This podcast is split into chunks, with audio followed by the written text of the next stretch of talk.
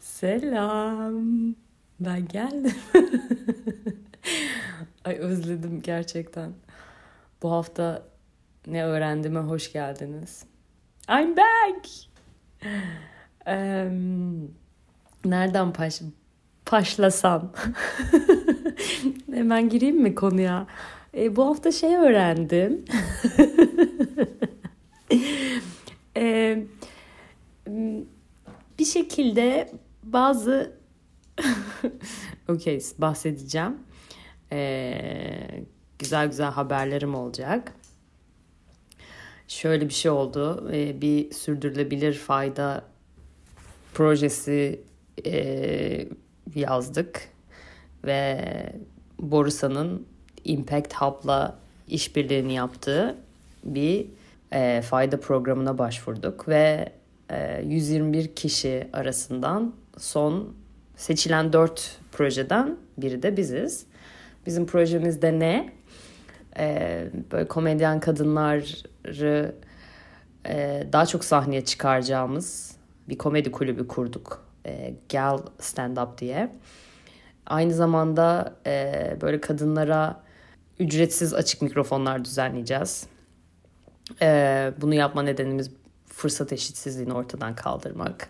Atölyeler düzenleyeceğiz vesaire vesaire. Ocak'tan Mayıs'a kadar böyle bir e, 4 ay boyunca proje süremiz var. Ama biz çoktan çalışmaya başladık bile.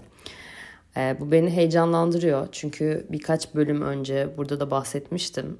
Daha önce çalış yani sahne aldığım çok başlangıcından sold out sahnelere kadar taşıdığımız marka olmasına katkıda bulunduğumuz e, sahnelerden birini bırakmak durumunda kalmıştık. Başka bir komedyen arkadaşıma cinsel saldırıda bulunulduğu için. Ve e, benim en büyük motivasyonum e, bu projeyle ilgili hani sahip olmadığımız ortamı yaratalım bari. Hani aylık bir takvime baktığınızda bir komedi kulübünde e, açın bakın hatta şu an bakın yani dışarıdan süpürge geçiyor. Sokakları süpürüyorlar. E, bu aylık takvimde kadınlara e, ne kadar az yer verildiğini görebilirsiniz. Erkeklere kıyasla. Bir de zaten şey var ya böyle şey anlatısı. E, erkek kadınlar kendilerini güldüren erkeklerden hoşlanır. Tam böyle bir şey kalmadı artık da. E, erkek komiktir, kadın gülen taraftır. Hani böyle edilgen bir taraftan erkek onu güldürür durumu. Şimdi salonun kapısını da kapasam iyi çünkü bu sefer de apartmandan sesler geliyor. Neyse. Ee, yani hem böyle bu algıyı da e, ne kadar kadınları görünür kılarsak, ne kadar çok sahneye çıkarlarsa, gelirlerine ne kadar katkıda bulunursak, bilinirliklerine, görünürlüklerine ne kadar katkıda bulunursak, e, sanırım bu algıyı da değiştirecek kadar iş yapabileceğiz gibi geliyor. E, gerçekten böyle jüri açıkladığında ki duygularımı tarif edemem. Bu size bir önceki hikayeyi anlattığımdan beri geçen süreçte gerçekten e, benim benim için yani gündem oldu bu konu. Hmm, ve yani şimdi biraz da stand-up'tan bahsedeyim. Benim için şöyle başladı aslında stand-up. Yani ben birkaç bölümdür de anlatıyorum. Yani işte İstanbul, Beşiktaş, Taksim benim için ne demek? Yani ben böyle benim çocukluğum şöyle geçti. İşte teyzem, rahmetli teyzem işte ne bileyim iş çıkışında biz abim ve ben onunla buluşuyorduk bir yerlerde ve bizi alıp böyle işte gösterilere götürüyordu ya da hafta sonları zaten. İşte BKM'de ben yani ne bileyim 5 yaşındayken ya da o yaşlardayken Cem Yılmaz'ı izlediğimi hatırlıyorum mesela. bir salonun böyle arka koltuklarında o salonun ee, artık gösteri uzundu tabii böyle sonlarına doğru uyuduğumu da hatırlıyorum. Yani ta o zamandan izlemiştim Cem Yılmaz'ı. Sonra şeyi izlemeye gidiyorduk. Nejat Uygur tiyatrosunu yine BKM'de. Ee, ve şeydi böyle. hani izleyip böyle bütün programı kopyalayıp eve gelip onun taklidini yapıyorduk. İşte böyle şu an aklıma gelen şey var. İşte graviyetimi niye kestin lan diye bir replik var. Kravatından bahsediyor. Ve böyle geçiyordu vaktimiz gerçekten hani e, oyuncu olacağım oradan belliymiş canım. Asıl ben abimin niye oyuncu olmaktan sonra vazgeçtiğini anlamıyorum. Neyse. Ee, benim için öyle başladı aslında. Ee, tabii ki herkes gibi ben de bu e, ilk komedyenleri gösterilerini seyrederek vakit geçirdim. Sonra şöyle bir şey. Şimdi 2018'de ben Craft'a başladım. Ondan önce de başka yerlerde eğitim almıştım. Craft'a 2018'de başladım. Ve birinci dönemde böyle bir dersimiz vardı. Craft o sene değişiklik ilk defa yaparak böyle bir ders koymuştu. Yaratıcılık dersi diye. Ve böyle e, bir hafta şey verdi. Serbest bir ödev verdi. Serbest performans ödevi. Yani isteyen işte gidip e, ne bileyim dans edebilir. Yani normalde parça çalışıyoruz, ezber yapıyoruz, oyun oynuyoruz. Yani şey parçayı oynuyoruz vesaire. O hafta işte isteyen yani yaratıcı sanatçılar olmamızı e, olmamıza yönelik bir dersti. Sadece oyuncu olmak değil de e, sanatçı olmanın ne kadar çok yönleri olduğunu, oraları da böyle açmakla ilgiliydi. İşte dediğim gibi e, isteyen dans etsin, isteyen şiir okusun, isteyen şarkı söylesin vesaire. Benim aklıma stand-up yapmak geldi ve böyle 5-6 dakikalık bir şey yazdım. Şaka hazırladım. Ee, nereden geldiğini acaba hatırlayabiliyor muyum? Emin değilim yani. Dedim ki ben size stand-up yapacağım ve tabii ki herkes şok. Ve hani söylemiyorum böyle sürpriz sürpriz falan diyorum. Herkes çok çünkü hani kimsenin stand-up yapmışlığı yok. Dahası ben o zaman e, hani stand-up yapabileceğim bir yer olduğunu falan da bilmiyorum. Yani işte ne bileyim e, kılçık sahne, BKM, e, bahane kültür falan onları biliyorum. Ama hani gidip izlediğim böyle sayılı performans var. Ve sayılı kişilerin bunu yaptığını biliyorum. Gerçekten de zaten sayılıydı. Neyse yaptım bu performansı. Bu 2018'in Eylül, Ekim, Kasım, Aralık o ara yani 2018'in sonu diyebileceğim yani sonbahardaydı. Sonra 2019 oldu. Böyle Volkan Öge'nin bir tane programını gördüm kesin yaşanmıştır diye. Keşke bunu bir daha hatırlatmasaydım çünkü çok kötü. ee, sonra ya ilk bölümü yayınladılar işte. İnsanlar çıkıp hani hikaye anlatıyor. İşte kesin yaşanmıştır başından geçen hani komik buldukları şeyleri anlatıyorlar ki komik olmak zorunda değil falan. Ee, ben de Şubat'ın başıydı ve şeye gittim. Berlin Film Festivali'ne gittim. Oradayken işte şey mail attım böyle hani programa katılmak için. Sonra bana döndüler. Ben de yani Ocak'ta işte gördüm ilk bölümü. Şubat'ta oradayım. Berlin'deyken işte ikinci bölüme gelir misiniz falan. Dedim hani ben şu an buradayım şu tarihe kadar. Tamam üçüncü bölüme gelin dediler ama bize hani metninizi atın falan. işte böyle bir yazdım falan öyle bir şeyler. Ondan sonra işte neyse Berlin'den döndüm. Beni gösteriye çağırdılar ya şey e, çekime çağırdılar. Gittim. Normalde böyle 3 dakikalık bir şey anlatılıyor o e, şeyde sahnede. Ben işte çıktım bir şey anlattım ve böyle güzel reaksiyon aldım. Ee, sonra dediler ki hani varsa başka bir şey hani bir daha anlatın hani bir şey daha anlatın falan. Sonra bir daha bir hani hikaye anlattım böyle e, random o an. Ve bu arada öyle bir kurgulamışlar ki ben normalde anlattım gittim. Ee, beni orada olmadığım anlarda çıkan komedyenlerde gülen seyirci olarak gösteren bir kurgu. Ya da böyle hani benim seyir, seyirci reaksiyonlarım o videoda yok. Çok kötü. Sonra işte bölüm çıktı falan izliyoruz. Ha oradayken de işte böyle birileriyle tanıştım falan. Neyse. Ee, sonra e, şeye gittim. Kadıköy'de yapılan bahane eskici bahane eskici bahçe eskici bahçedeki ilk roast'a gittim. Ee, işte şimdi de hala çok sevdiğim komedyenlerin olduğu efsane bir akşamdı ve dedim ki oha inanılmaz ruh hastaları varmış yaşasın. Yani hani ben hiç bilmiyordum. Orada tanıdığım kişiler vasıtasıyla gidince.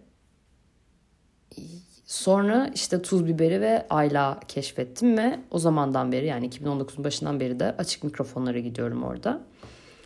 Sonra da işte gösterilere çıkmaya başladım başka sahnelerde.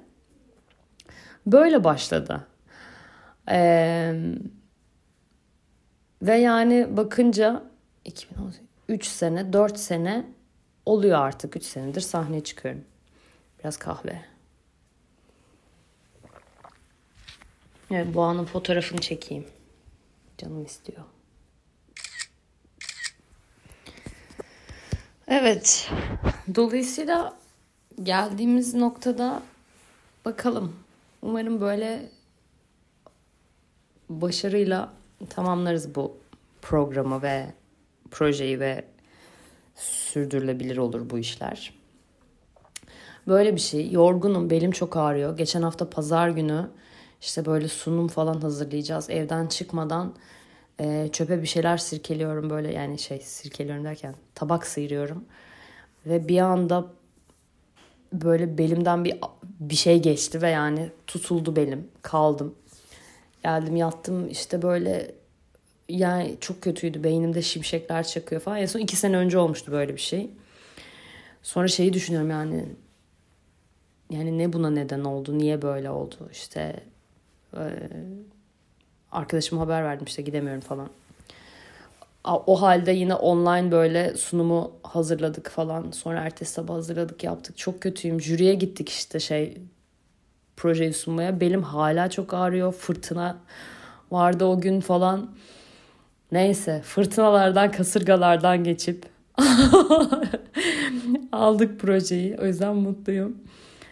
Ee, devamı da umarım güzel geçer. Ee, sonra ondan önce başka bir iş görüşmesine gitmiştim. Böyle e, benim hani bir süredir e, yani işte bir arayıştaydım bir şeyler yapayım diye. E, ve bir arkadaşım da hani benim eski kurumsal olduğumu, bankada ve hazinede çalıştığımı öğrendi. İşte aa işte seni CV'ni atsana vesaire. Sonra beni birilerine tavsiye etmişler. Sonra da bana bir görüşme teklifi geldi. Ee, gitmeden böyle ben o arada güncellemiştim CV'mi tekrar attığımda arkadaşım şey dedi bana e, doğum tarihini de yaz istersen dedi CV'ye. Ben dedim ki yani yok böyle kalsın. Yani birincisi artık ya önceden yazıyordu tamam mı doğum tarihim. Ya yani oyunculuk CV'm oyunculukta CV'de ya da işte audition'da şeyi belirtiyorsun yani e, yaşını, kilonu, boyunu, bunu anlıyorum çünkü bir kast seçimi söz konusu. Senin bedenin ne yaptığın, e, işe uygun olup olmadığın tam olarak bu metriklere bakılarak seçiliyor. Gerçi yaş artık kaldırılabilir bile çünkü görünür bir şey değil. Neyse ama bir kurumsal görüşmeye gittiğinde artık orada yaz yaş ayrımcılığı yapmanın yapmanın önüne geçmek istiyorsan zaten niye yazıyorsun? Yazma yani. Hani artık yaş gibi bir sorgulama mevzu bahis değil. Kadın erkek olma, cinsiyet ayrımcılığının önüne geçmek için hani cinsiyet cinsiyet soruları çok anlamsız ve yani bunlar e, başka ülkelerde suç teşkil eden, ayrımcılığa işaret eden e, sorular. Ne gibi sorular? Eminim çoğu kişi benden daha iyi biliyordur ama şöyle yani bir kadına e, Ha geleceğim oraya işte. Mesela e, medeni durum, benim bunlar falan yok yani artık CV'mde. Niye olsun? Hatta bir önceki bölümlerde yine bahsettim. New York'ta artık e, şirketlerin %80'inde 90'ında e, maaş beklentiniz ne sorusunu soramayacaklar ve hani açıkça belirtmek durumundalar. Neyse gittim görüşmeye ve bana şey soruldu böyle. Yani bu arada CV'm çok iyidir. Ayıptır söylemesi. Yani hakikaten iyi bir e, kurumsal geçmişim. E, sayılı insanların sahip olabileceği yerlerde şansa sahip olup öyle yerlerde çalıştım. Çok e, sağlam başka CV'deki insanlarla. Çok iyi bir eğitim geçmişim var. İyi donanımlıyım vesaire. CV'm çok şey yani tamam mı? Şıkır şıkır. Önünde e, karşımdaki kişinin ki genel müdürle görüşüyorum. Kahve. Görüşmenin daha başlarında bana şey dedi. E, bek, şey dedi. E, bekar mısınız dedi. Dedim ki neden sordunuz? E, hiç beklemiyordu herhalde mevkisinden dolayı. Bilmiyorum. O da dedi ki e, yani ben dedi hani burada evli yazıyor olsa evli misiniz diye sorarım dedi. Böyle bir hani toparlamaya çalıştı bir şey söylemeye çalıştı. Bayağı bozuldu çok bozuldu. E, umurumda değil açıkçası. Şimdi evli yazıyorsa niye bir daha evli misiniz diye soruyorsun. e, demedim bunu. O yani o böyle şey kelime türetmeye devam etti karşımda. Sonra görüşmemize zaten devam ettik hani işte nasıl bir iş olabilir. Yani daha önce ben ne işler yaptım. Onu anlattım daha yani en başta falan onları anlattım. Ondan sonra hani neden sorduğu ile ilgili bir cevap veremedi. Yani hala bunun soruluyor olmasına ben çok şaşırdım. Ben 6-7 senedir kurumsal e, bu anlamda kurumsal iş yapmıyorum ya da Hani bazı yerlerin hala burada kalmış olması şaşırtıcı açıkçası. Ama gitmeden arkadaşımın yaşını da ekle demesi ilginçti. Yani insan arkadaşını da seçebiliyor üstelik. ya inanılmazdı böyle. Gerçekten şok oldum bu soruya. Çünkü yani evli misin, bekar mısın sorusu, sorusu şöyle şeyleri getiriyor. Bekar mısın? İşte evlenecek misin? Evli misin? Çocuk sahibi mi olacaksın? İşte çocuk e, şey doğum iznine mi ayrılacaksın? İşte doğum e, bekarsan evlendikten sonra işte evlenip çıkıp çıkarken evlenme tazminatıyla çıkma gibi bir şeyin var falan. Yani erkeklere asla sorulmayan işte bekar mısınız?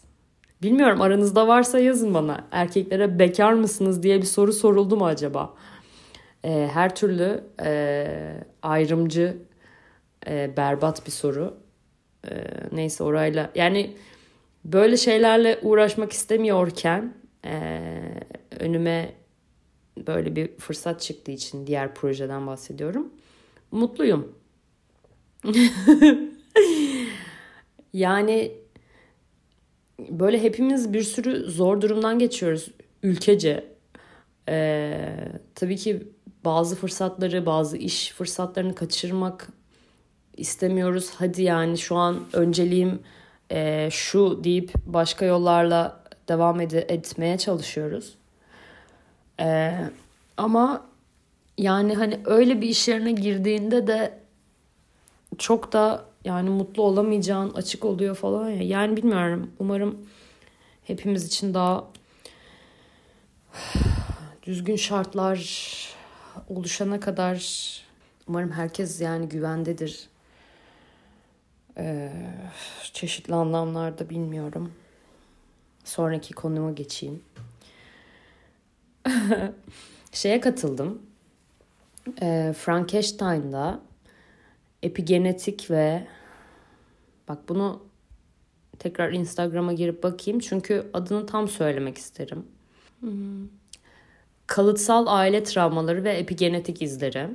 Ee, Doktor Sevda Mert ve Doktor Umut Kısa. Konu e, şeydi bu hani işte seninle başlamadı kitabındaki gibi e, böyle ailede aktarılan e, hadi diyelim ki travmalar ya da işte izler ile ilgili.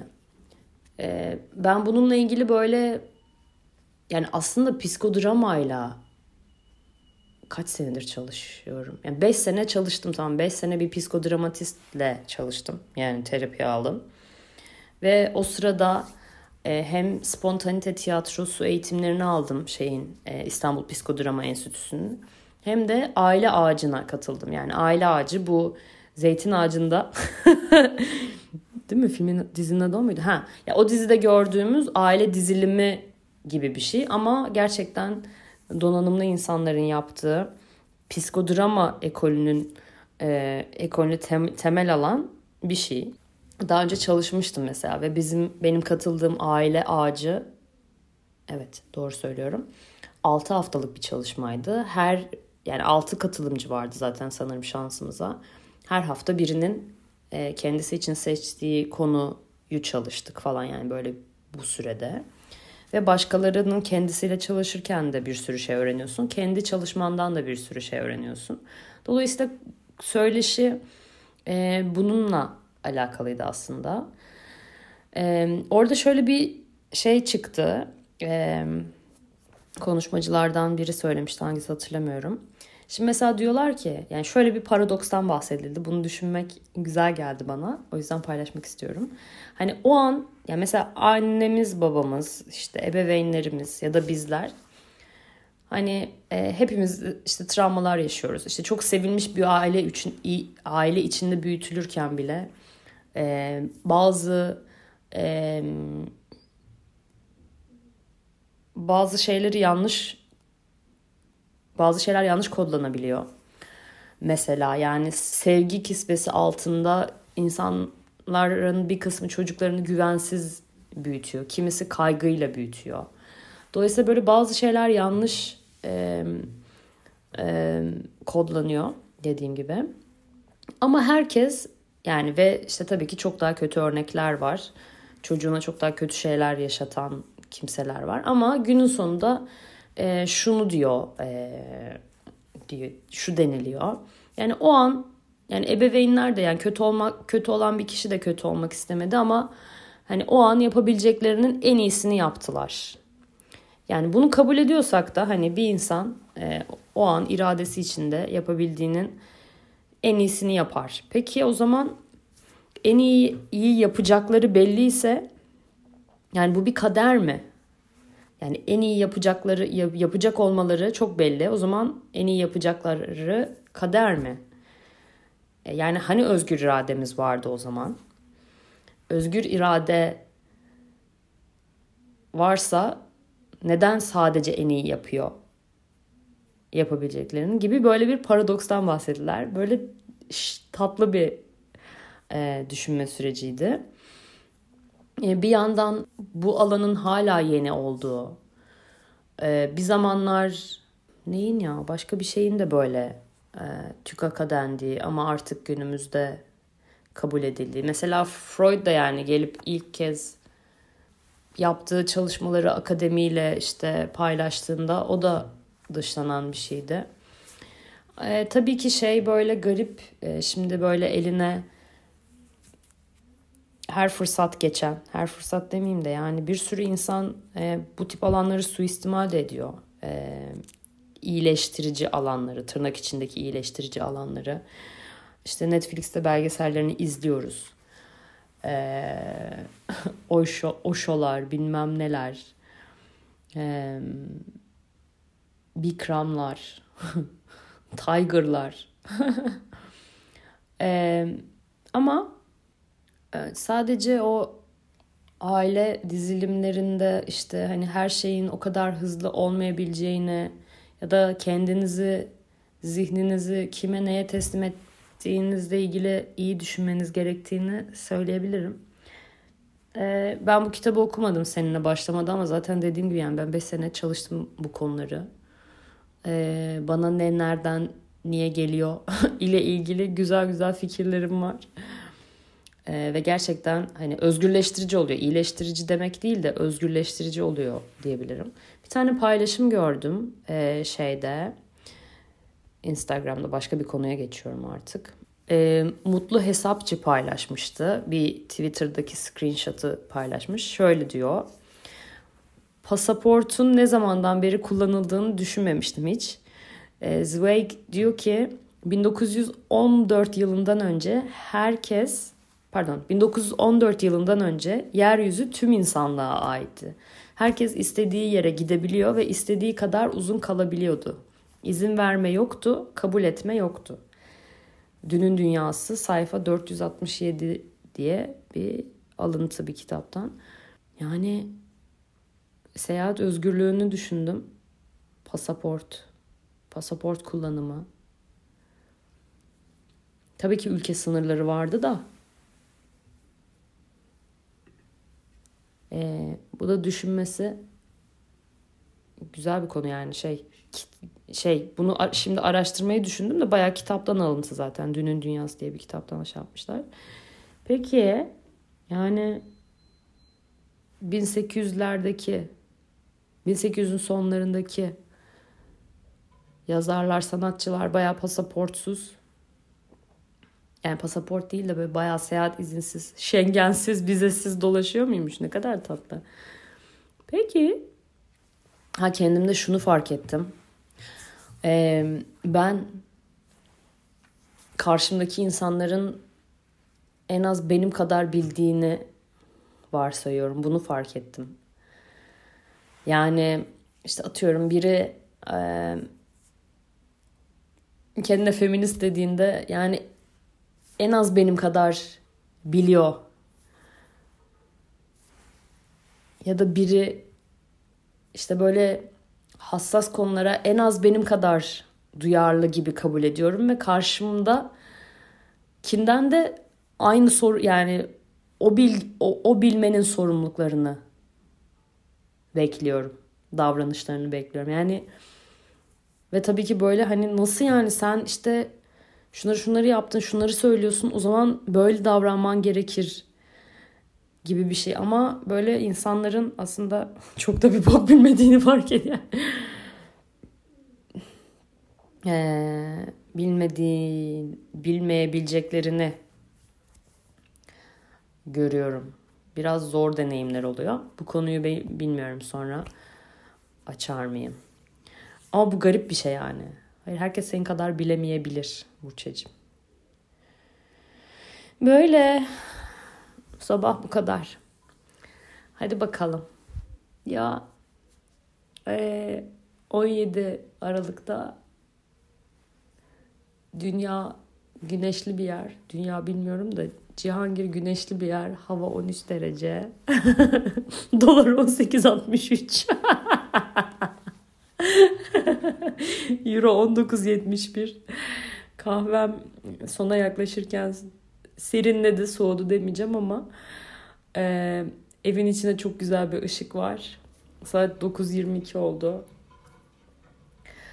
E, apartman boşluğundaki güvercinler gıgır diyor.